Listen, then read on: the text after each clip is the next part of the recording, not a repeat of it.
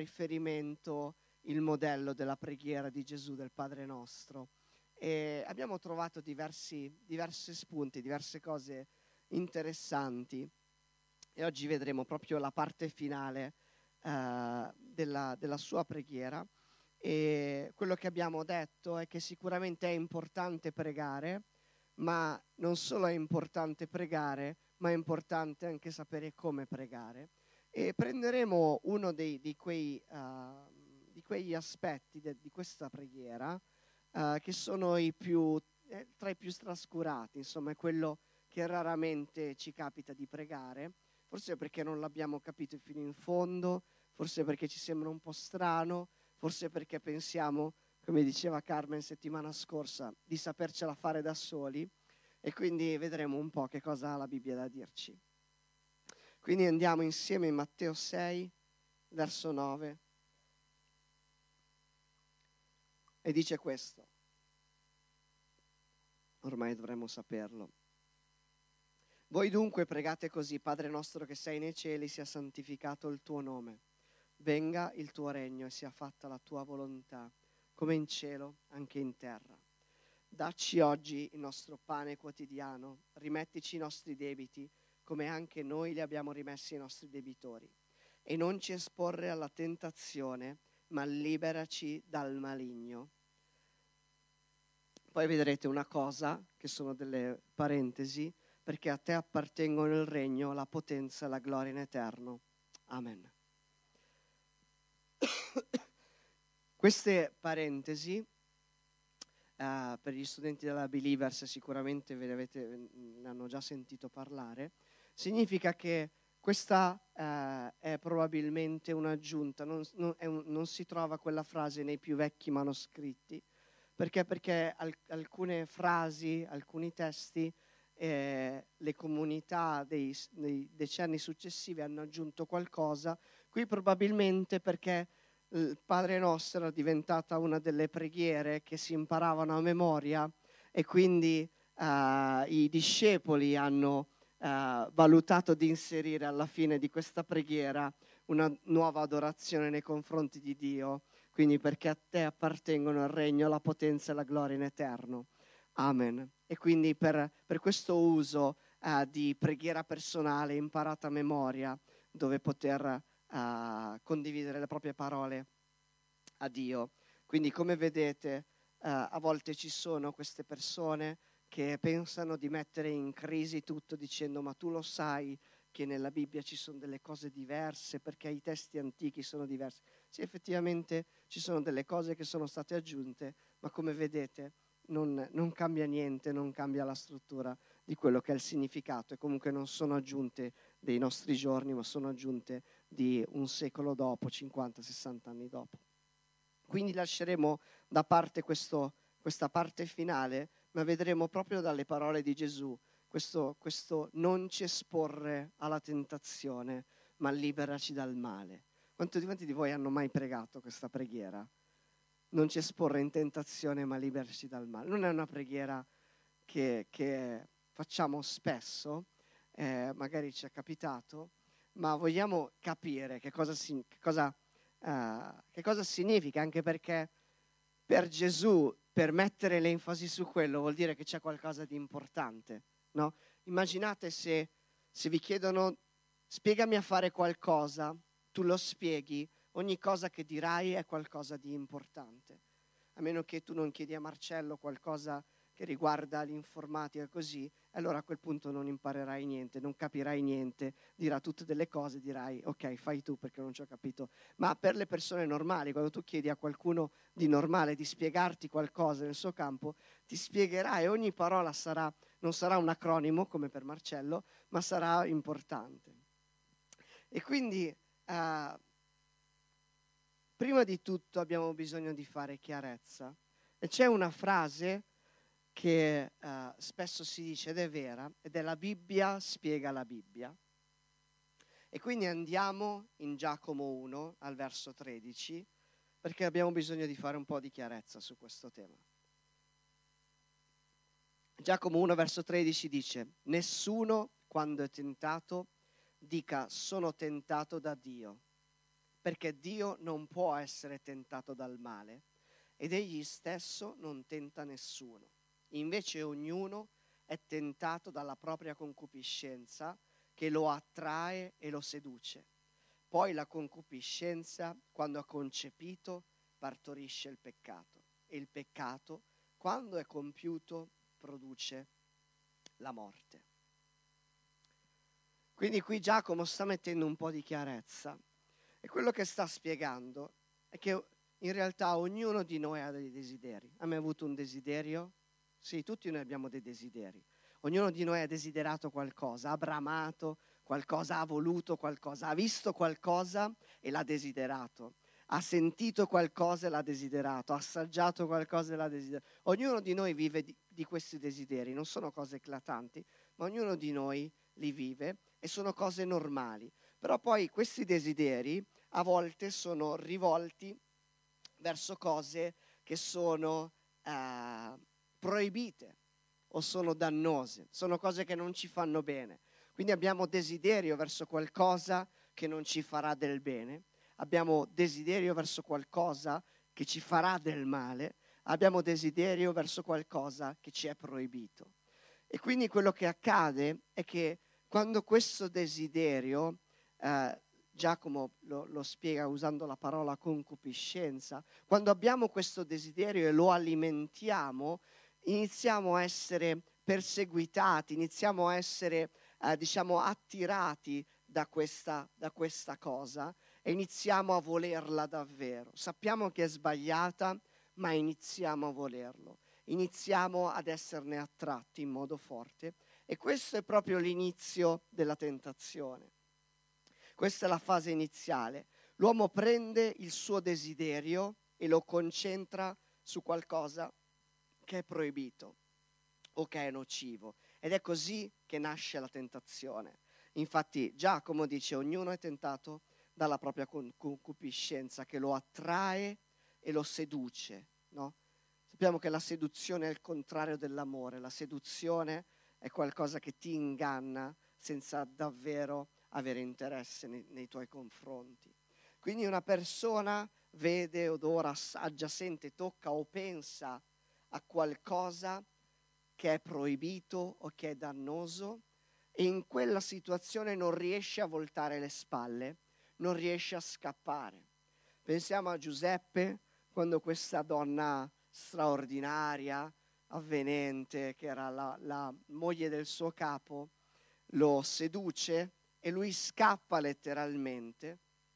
Ecco, quando tu non scappi da quella tentazione, in realtà stai andando eh, addosso e stai incontrando eh, quel, quella tentazione. E invece di fuggire, allora la persona permette alla sua mente di pensare a quella tentazione, di immaginarla, di concepirla, immagina il piacere e comincia a desiderarlo.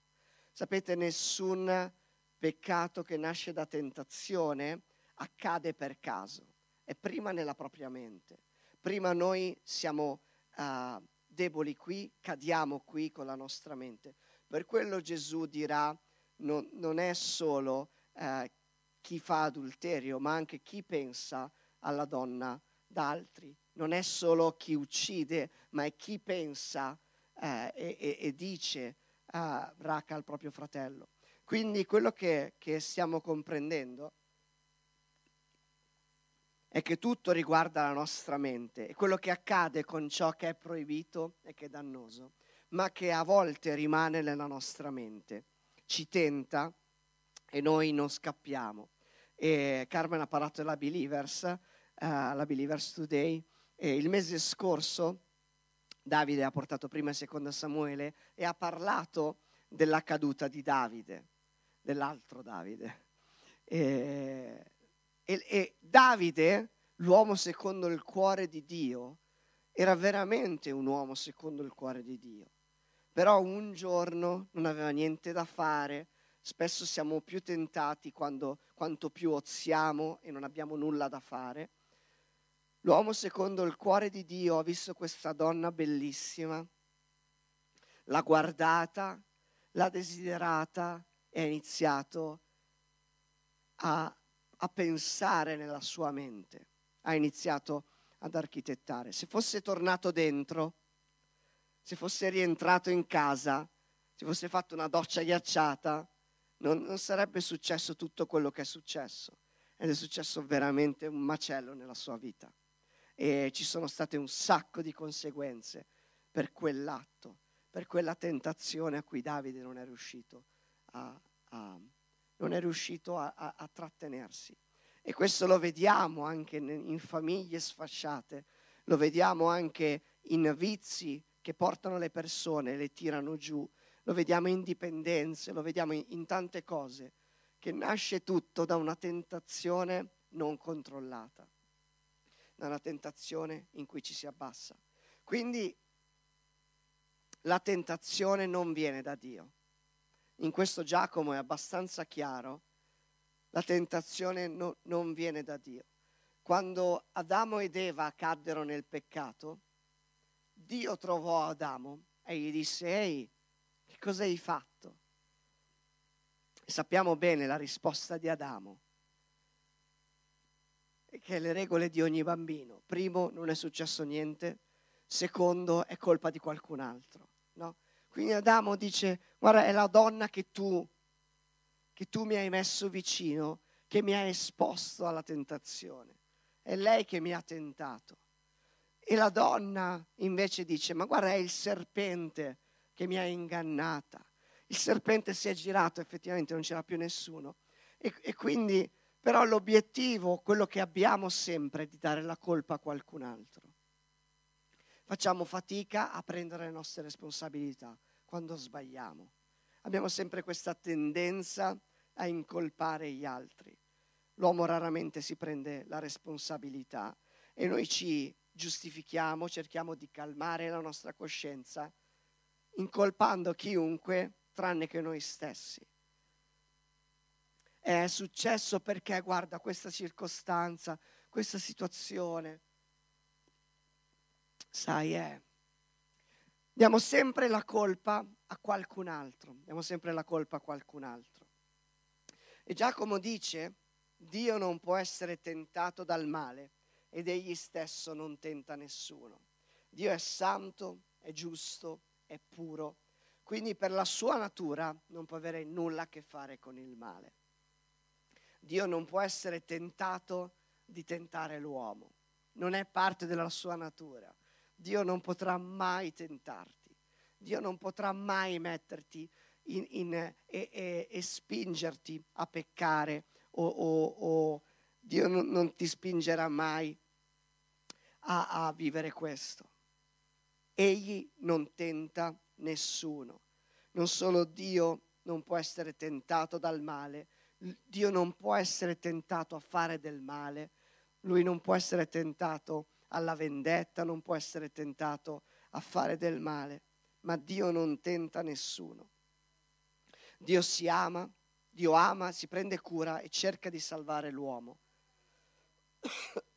ma quando una persona è tentata, quello che sappiamo per certo, che l'impulso di trasgredire non viene da Dio, assolutamente.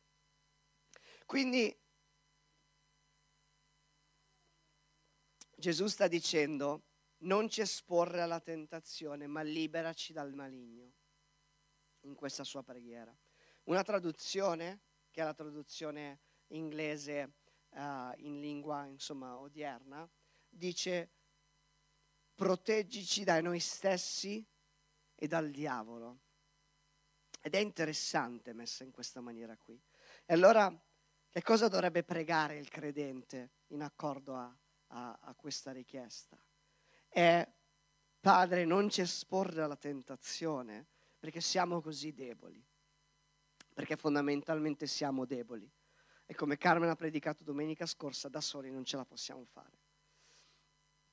Signore, vieni in aiuto a noi, perché non ce la possiamo fare non lasciarci a noi stessi.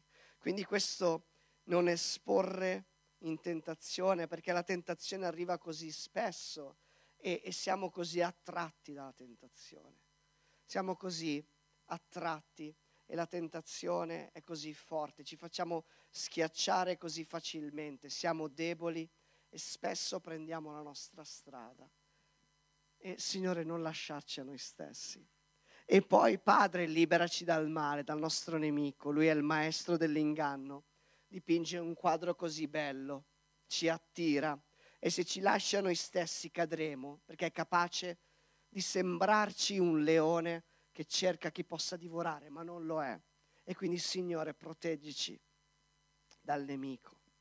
Questo perché? Perché dobbiamo pregare così sulle tentazioni? Perché vi ricordate nella preghiera la, la frase precedente era Signore perdonaci i nostri peccati come noi li perdoniamo, i nostri debiti come noi li perdoniamo. E quindi quello che Gesù si assicura è che dopo che abbiamo chiesto perdono per i nostri debiti è che non ne contraiamo di nuovi subito dopo. È perché nel momento in cui riconosciamo i nostri peccati non cadiamo subito in nuovi peccati. Non entriamo in, in, e, e quindi chiediamo a Dio aiuto per non peccare di nuovo. E questa è una necessità per ogni credente. E perché sapete, tutti i credenti sono tentati e nessuno è escluso, nessuno. A volte si pensa stupidamente, anche in chiesa, che tu sei meno degli altri perché tu sei tentato e tu sei convinto che gli altri non siano tentati da nulla. Ma è una boiata, è, un, è, una, è una cosa stupida, perché tutti gli esseri umani sono tentati dalle cose della vita, dalle cose banali. Sono tentati, siamo tutti tentati dalle cose comuni. Abbiamo tutte le stesse tentazioni, abbiamo tutte le stesse tentazioni, nessuno ne è escluso. Ognuno è tentato da qualcosa che non ha e che vorrebbe avere. Ognuno è tentato dall'invidia di ciò che non ha e vorrebbe avere. Ognuno è tentato da... Ognuno ha delle tentazioni poi che sono più personali, ma ognuno di noi vive in un mondo di tentazioni. Forse dovremmo imparare a essere anche più onesti in questo, perché una tentazione condivisa e confessata è un peccato non commesso, è qualcosa da cui possiamo stare lontani e possiamo stare al riparo, perché nessuno è escluso. Infatti l'Apostolo Paolo in 1 Corinzi 10, al verso 12 dice proprio questo, perciò chi pensa di stare in piedi, ah no, io mica sono, no, ma quel, quello è caduto, ma hai visto quella che fine rovinosa, quell'altro, no, ma io sono una persona integra, io sto, sto bene. Chi pensa di stare in piedi, guardi di non cadere. Nessuna tentazione che vi ha colti che non sia stata umana, però Dio è fedele e non permetterà che siate tentati oltre le vostre forze, ma con la tentazione vi darà anche la via d'uscirne affinché la possiate sopportare. E qui l'Apostolo, l'Apostolo Paolo è molto chiaro e dice, guardate che chi di voi pensa di, non, di star tranquillo, ogni tanto si sente, no? Purtroppo qualche persona che non l'avresti mai detto, che cade come una pera cotta, cade in un peccato assurdo e non te l'aspetteresti, famiglie rovinate.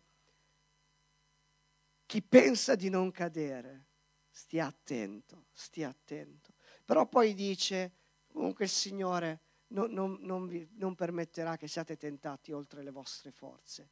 Non è il Padre che ci tenta, ma il Padre si prende cura delle tentazioni a cui, esposti, a cui noi siamo esposti. E perché così la possiamo sopportare. Anzi, c'è un aspetto interessante, che anche Gesù è stato esposto alla tentazione. Questo lo sappiamo, ma a volte lo dimentichiamo. Quindi colui che ha a che fare con le nostre tentazioni sa cosa significa essere un uomo ed essere tentato. E infatti in Matteo 4 leggiamo proprio al verso 1 che dice allora Gesù fu condotto dallo Spirito nel deserto per essere tentato dal diavolo. Gesù fu condotto nel deserto dallo Spirito e fu esposto alla tentazione del diavolo. Lo Spirito Santo non ha indotto Gesù a peccare, lo Spirito Santo non ha sedotto Gesù perché peccasse, perché sbagliasse, ma l'ha condotto a essere esposto a circostanze in cui Gesù avrebbe imparato l'ubbidienza, avrebbe imparato la disciplina. E attraverso quel deserto e quelle tentazioni Gesù doveva essere perfezionato e abilitato a soccorrere tutti coloro che sono tentati. Doveva capire, doveva comprendere, doveva vincere, mostrare un nuovo modello di esseri umani, doveva dimostrare che si poteva essere uomini e dire no alle tentazioni. E per compiere la volontà di Dio, Gesù dovette affrontare il nemico e vincere contro le menzogne che lui ci sussurra. Vincere contro quelle menzogne. Perché sai, tutte le tentazioni nascondono una menzogna. Se tu andrai con quella donna, avrai un'esperienza totalmente diversa da quella che hai con tua moglie. Se tu andrai con quell'uomo, oh, sarai capita profondamente, non come tuo marito adesso. Se tu avrai quella cosa, allora sì che sarai pienamente contento. Un'altra tentazione che spesso ci coglie con, con i social è l'invidia. Ah, guarda che vita terribile hai. Guarda la vita degli altri, com'è bella, com'è perfetta, com'è straordinaria, è tutta luccicosa. Hai visto le loro case sono tutte pulite, non sono lorde come la tua. Tutte, non c'è un filo di polvere nella casa degli altri. E sapete noi cosa facciamo? Continuiamo a pensare queste cose. Ci sono, faccio l'esempio su questo riguardo ai social, ci sono delle persone che, che si fanno del male, aprono i social, si deprimono perché vedono quello che non hanno e che vorrebbero, invidiano e si arrabbiano ancora di più e continuano a guardare, continuano ad alimentare la propria invidia. Ma l'invidia del nulla perché sono solo apparenze, sono solo, è, è, è, solo uno strumento di comunicazione, apparenza, non c'è la, la realtà. Sono racconti, sono sto- è come guardare un film e invidiare il film, e a volte lo facciamo a volte la tentazione. È una, una frase eh, esagerata, a volte abbiamo donne che si sfogano guardando film romantici perché il proprio matrimonio è lontanissimo da quello che vorrebbero. E abbiamo uomini che guardano film che non dovrebbero perché la, la loro, la, il loro matrimonio è lontano da quello che vorrebbero. E anziché lavorare su quello che hai, la tentazione è guardare, essere attratti, desiderare quello che non puoi avere. Ecco, la cosa straordinaria è che la tentazione spesso ci fa sentire soli. Quando siamo tentati ci sentiamo soli. Beh, dai, non posso mica andare da qualcuno e condividergli questa cosa qua. Non posso dirgli mica che, che quando prendo il telefono vado su pagine dove non dovrei andare. Non posso mica condividerlo con il mio responsabile. La cosa straordinaria è che Gesù è stato esposto a tentazione. E la cosa meravigliosa che riprende la lettera agli ebrei è proprio questa. Ebrei 4, verso 15 dice infatti non abbiamo un sommo sacerdote che non possa simpatizzare con noi nelle nostre debolezze, perché egli è stato tentato come noi in ogni cosa, senza commettere peccato. Gesù è stato tentato nel deserto, ma pensate che sia stato tentato solo nel deserto? Pensate che Gesù non abbia mai, con, con tutte queste donne che lo seguivano, non, non, gli sia mai passato per la testa di mandare tutto all'aria? Ha vissuto 33 anni. 33.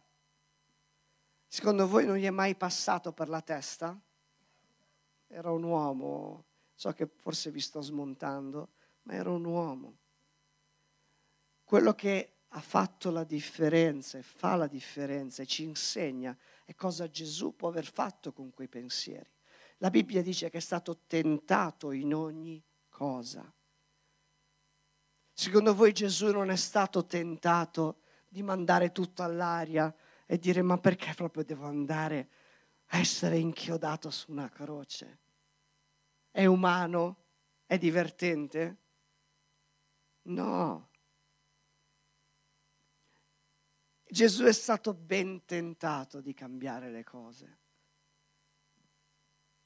Gesù è stato tentato di fare altre cose, di vivere altre vite. Forse non è un caso che il suo ministero sia iniziato a 30 anni. Forse ha avuto bisogno 30 anni per pienamente riuscire a controllare le proprie tentazioni, per poi avere un ministero così pubblico. Perché lui era vero uomo e vero Dio. E lui è stato tentato in ogni cosa. La lettera agli ebrei non dice è stato tentato un paio di volte, ma dice è stato tentato in ogni cosa. Lui sa quello che provi, lui sa come funziona, ma lui ci ha insegnato che è possibile. Lui ci ha insegnato che è possibile essere tentati e non peccare. Che è possibile avere una tentazione e rispondere alla tentazione che è possibile fuggire da quella tentazione. Ed è per quello che parte della sua preghiera sono poche frasi e non può essere un caso che in queste poche frasi lui dedichi qualche parola alla tentazione. Perché è stato un uomo. Immaginate il padre quando lui era adolescente. Gli adolescenti Sappiamo come siamo stati tutti ragazzi e a un certo punto lo Spirito Santo gli parla, gli dice, Gesù ti ricordo solo che sei qua per non peccare. E lui magari aveva 12-13 anni. Dice, in che senso? No? Ricordami perché questo corpo qua è un macello, sono limitatissimo. No, guarda, non devi, non devi amare i tuoi nemici, devi prenderti cura, non devi mai rispondere in modo cattivo, devi guardare le ragazze e, e non andarci dietro e non, non provare, cioè devi vivere come un figlio di Dio perché tu sei Gesù. Wow, ok, va bene. E lui ha dimostrato che è possibile, ha, è un nuovo essere umano, per quello la Bibbia lo chiama il secondo Adamo. Dove il primo Adamo aveva fallito? Gesù. Dove il primo Adamo era caduto? Gesù. Amen. E quindi questo è quello che lui, che lui dice. È possibile seguire le sue orme. È possibile non cadere nella tentazione. E quindi questa è la nostra preghiera. Ora, nel preparare questo messaggio, sono arrivato fin qua.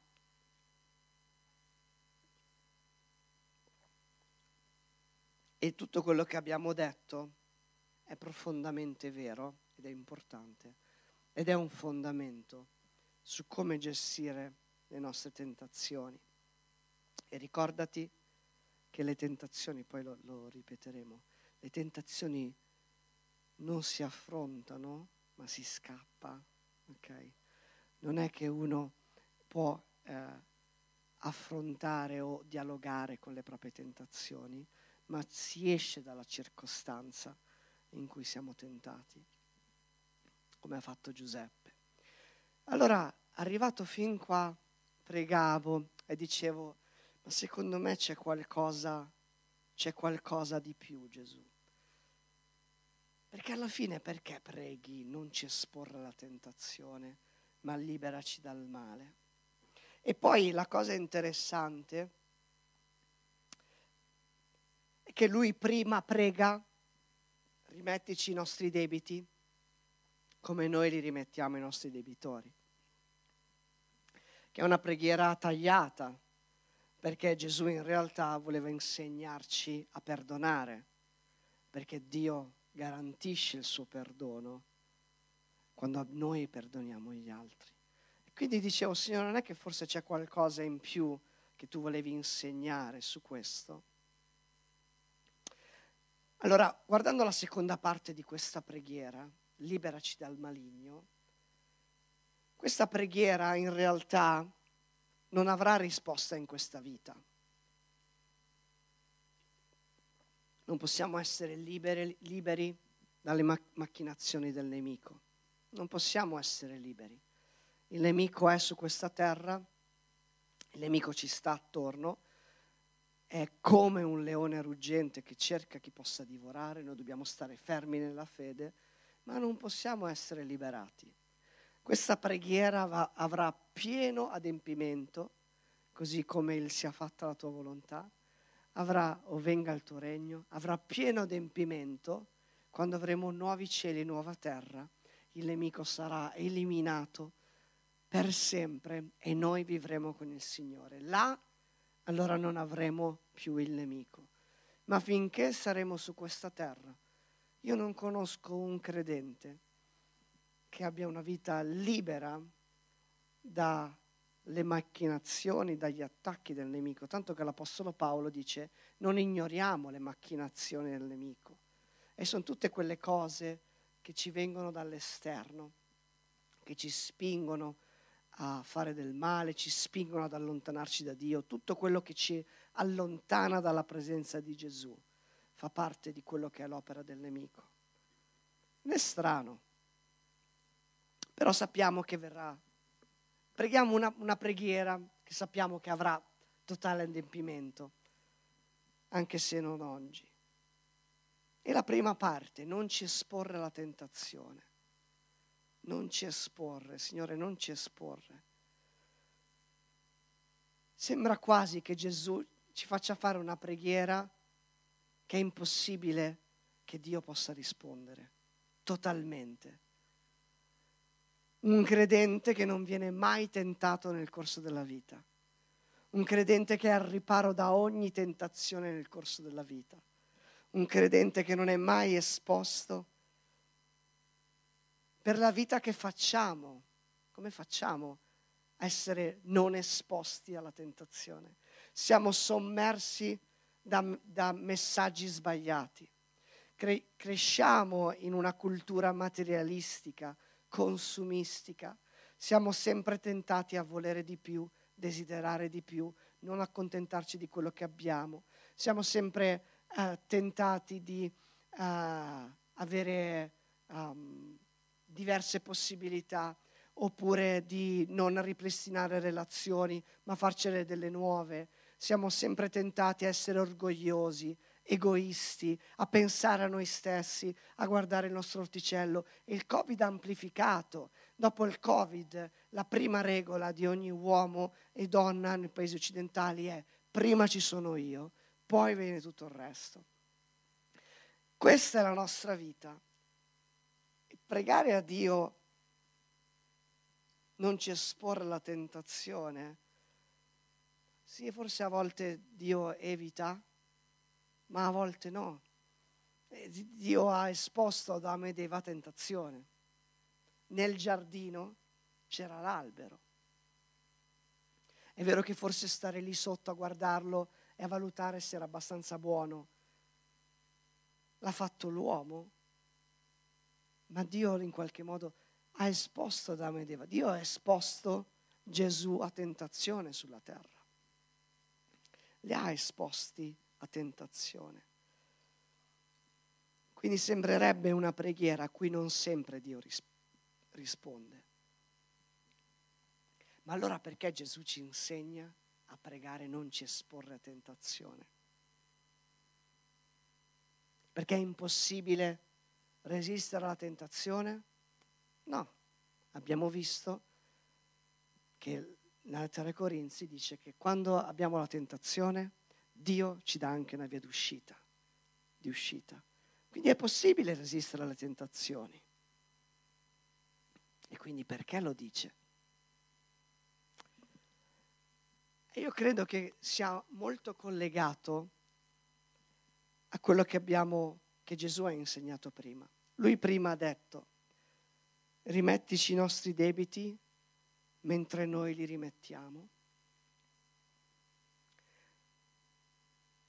E a volte noi chiediamo al Signore di non esporci a tentazione, di proteggerci, ma quello che dovremmo pregare anche e dovremmo dire anche, Signore proteggimi dalle tentazioni mentre io vivo una vita al riparo dalle tentazioni. A volte noi invece chiediamo a Dio qualcosa che noi non facciamo. Chiediamo a Dio di proteggerci dalle tentazioni, mentre noi ci esponiamo alla tentazione, perché Dio potrà anche rispondere a questa preghiera. Ma che cosa faremo noi? Perché a volte sembra che siamo noi ad andare incontro ai nostri desideri sbagliati, ad andare alla ricerca di cose che sappiamo che non vengono da Dio. E poi preghiamo e diciamo, Signore, perdonami, Signore, perdonami, Signore, ho sbagliato.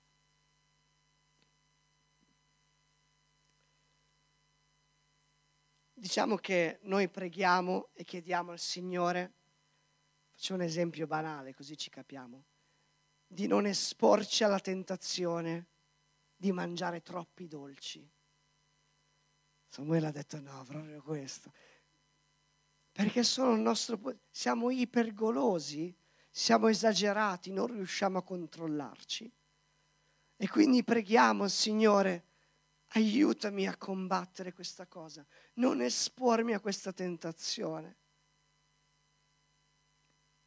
E nel cassetto del nostro ufficio abbiamo una montagna di caramelle, di cioccolati e continuiamo a comprarne e a comprarne. Ora per quanto noi potremo pregare, per quanto noi potremo chiedere a Dio di non esporci a quella tentazione, noi stiamo andando proprio incontro a quella tentazione.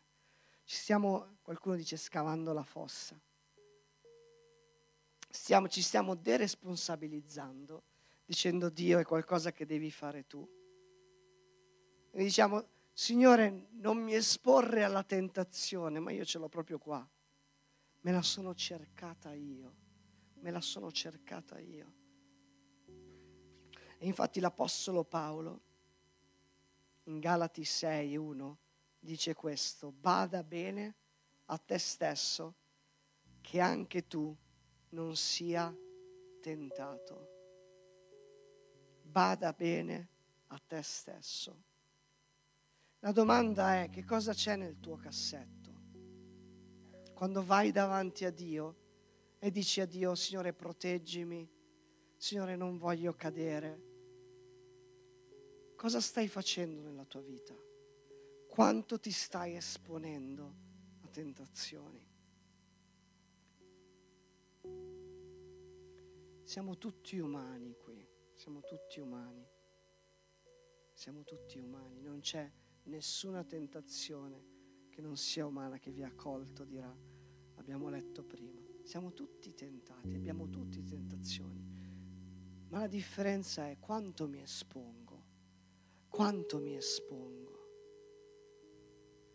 A volte ci sono delle decisioni che bisogna fare, cioè magari prendere quel cassetto e mentre tu stai combattendo contro questa tentazione, prendere il cassetto e rovesciarlo nella pattumiera, chiudere il sacchetto della pattumiera perché sennò poi andrai nella pattumiera, portarlo fuori e buttarlo via. E quando vai al supermercato non dovrai andare nella corsia delle caramelle, perché se vai lì 99% tornerai a casa avendo acquistato qualcosa di nuovo. Questo è un esempio banale, ma io so che ognuno di voi sta pensando a qualcosa di diverso, a qualcosa di personale. Forse può essere l'uso del proprio telefono, forse può essere un rapporto sbagliato, un rapporto non sano, che ti sembra che ti stia facendo del bene, ma sta rovinando il tuo matrimonio. Forse è pornografia, forse è una dipendenza di cui nessuno sa, forse è il gioco. Ma non possiamo chiedere a Dio di fare qualcosa che noi non facciamo. Non possiamo dire a Dio proteggici quando noi non ci proteggiamo, quando noi ci continuiamo ad esporre. Un altro esempio banale, spiegandovi di, di, di me, è quanto tempo trascorriamo buttandolo via completamente nei dispositivi, no? in tutto quello che lo stiamo buttando via, è, tempo inutile. E allora le strade sono due, continuare a dire no, ma io userò di meno, Signore aiutami a gestire meglio il mio tempo. Io ho preso una decisione, ho messo dei timer nel mio telefono su determinate app e io ho un limite al giorno. Oh, pastore, ma uno come, cioè addirittura hai bisogno? Sì, perché io sono tentato in ogni cosa il tempo vola anche a me quando sto lì a oziare a fare il nulla. Siccome il mio tempo è prezioso e riconosco che è prezioso, non voglio essere esposto eccessivamente a questa tentazione. Quindi poco utilizzo per me va bene, tanto utilizzo per me va male. Quindi ho deciso che non voglio sprecare troppo tempo. E quindi ho preso quella decisione avevamo a cena delle persone venerdì e, e, chi era a cena ha detto no guarda io non ho i social perché, perché per me sono una dipendenza, sì io li uso, poi sto lì attaccato e, e non mi stacco mai, allora ho deciso di non averli. Sono scelte e sono scelte per non essere esposti a qualcosa che ti rende debole. C'è un'app che non, che non ti fa bene, toglila. C'è una persona nel tuo luogo di lavoro che non ti sta facendo bene che ti sta facendo avere voglia di uscire da casa, lasciare tua moglie per incontrare quest'altra persona. Forse è il momento di dire guarda è meglio che non beviamo più il caffè insieme. Sono scelte, ma prendilo prima quando è una tentazione, che quando poi è una dipendenza, un matrimonio rotto, un adulterio, una caduta. Tutto inizia con una tentazione. E la nostra preghiera allora potrà essere, Signore, non espormi a tentazione, mentre io sto facendo la mia parte e lo sto facendo bene per non essere esposto. Io credo che ognuno di noi sa quali sono le proprie aree. Ognuno di noi sa. Forse è quello che non hai, è desiderare quello che non hai.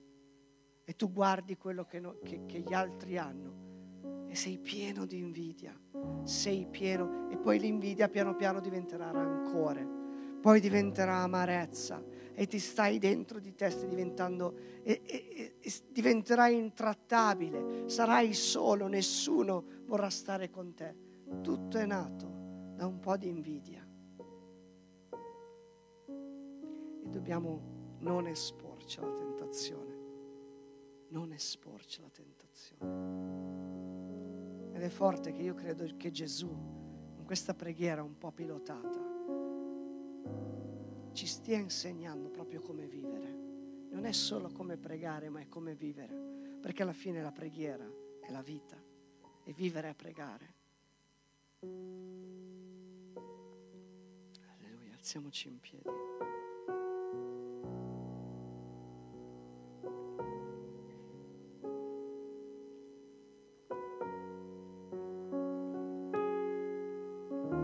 La domanda che voglio farti questa mattina è una domanda scomoda non mi devi rispondere. Ed è cos'è che stai mettendo in quel cassetto? Ti voglio dire una cosa, anche se tuo marito, tua moglie, la persona più vicina a te non conosce quello che c'è nel tuo cassetto, perché lo chiudi sempre a chiave, sappi che lo Spirito Santo lo conosce bene, lo conosce molto bene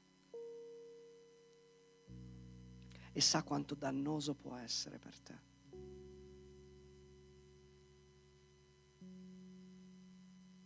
E, e come è successo per Adamo, non potrai mai dire, ma queste caramelle me le hanno regalate. È stata colpa sua che me le ha regalate.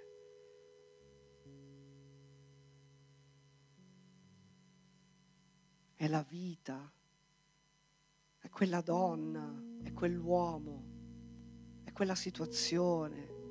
Eh, ma tu non sai cosa ho vissuto io.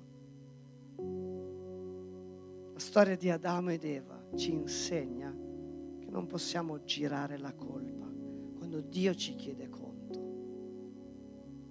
Siamo noi e c'è Lui. E io credo che questa mattina il Signore ti vuole salvare.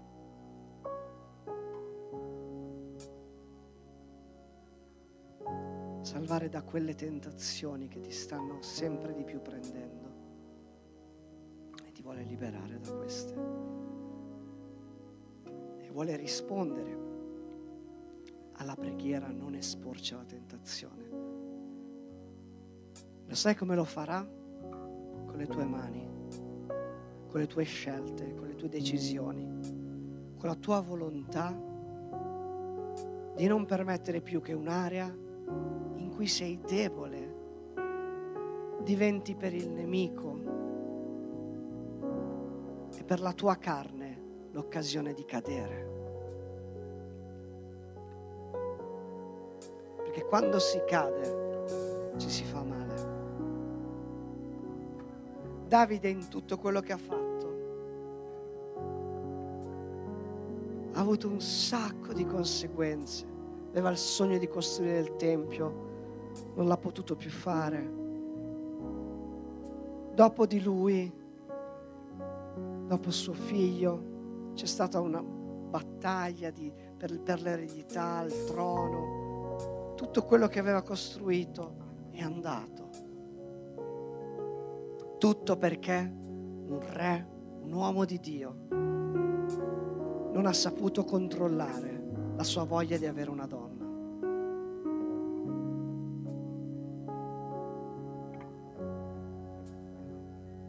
Mentre lui aveva già una moglie che il Signore gli aveva dato.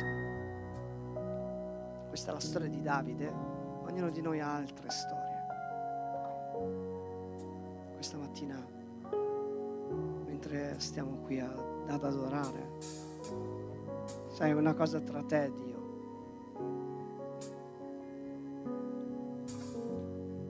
Una cosa che puoi fare è quella di condividere se c'è una tentazione che fai fatica a gestire qualcuno, con un tuo responsabile, con noi pastori, perché a volte ci sono situazioni dove magari è importante affrontarlo insieme, gestirlo insieme. O forse riesci a svuotare il tuo cassetto e buttare via quello che c'è. Forse devi cancellare delle app Forse in giornata devi scrivere a qualcuno e dire guarda, ho pensato questo e questo. Io non lo so. Ma so che Dio ha un piano per ognuno di noi. La sua preghiera può trovare risposte nelle nostre azioni. Grazie Signore perché Spirito Santo, tu in questo momento ministrerai i nostri cuori, ci mostrerai, Signore, questi nostri cassetti che noi abbiamo chiuso bene a chiave, facendo finta che non contengano niente. E quando nessuno ci vede prendiamo quello che sappiamo che non dobbiamo prendere. Io ti prego di dare il coraggio a chi vive questo, Signore. Questa mattina di prendere quel cassetto e decidere di buttarlo via, di disfarsene una volta per tutte. Perché possiamo davvero pregarti a voce piena, Signore, non ci esporre a tentazione mentre noi viviamo una vita al riparo dalla tentazione. Signore, sostienici, mettici al riparo da noi stessi, mentre noi non stiamo dando spazio alla nostra carne, mentre noi viviamo per lo Spirito e per le cose dello Spirito, mentre noi non guardiamo ciò che potrebbe provocarci invidia, non desideriamo di avere cose che non abbiamo, non coltiviamo relazioni dannose, non siamo dipendenti da nulla, non coltiviamo vizi, non guardiamo ciò che non dovremmo guardare. Signore, mentre noi viviamo nello Spirito, proteggici e non ci esporre, Signore.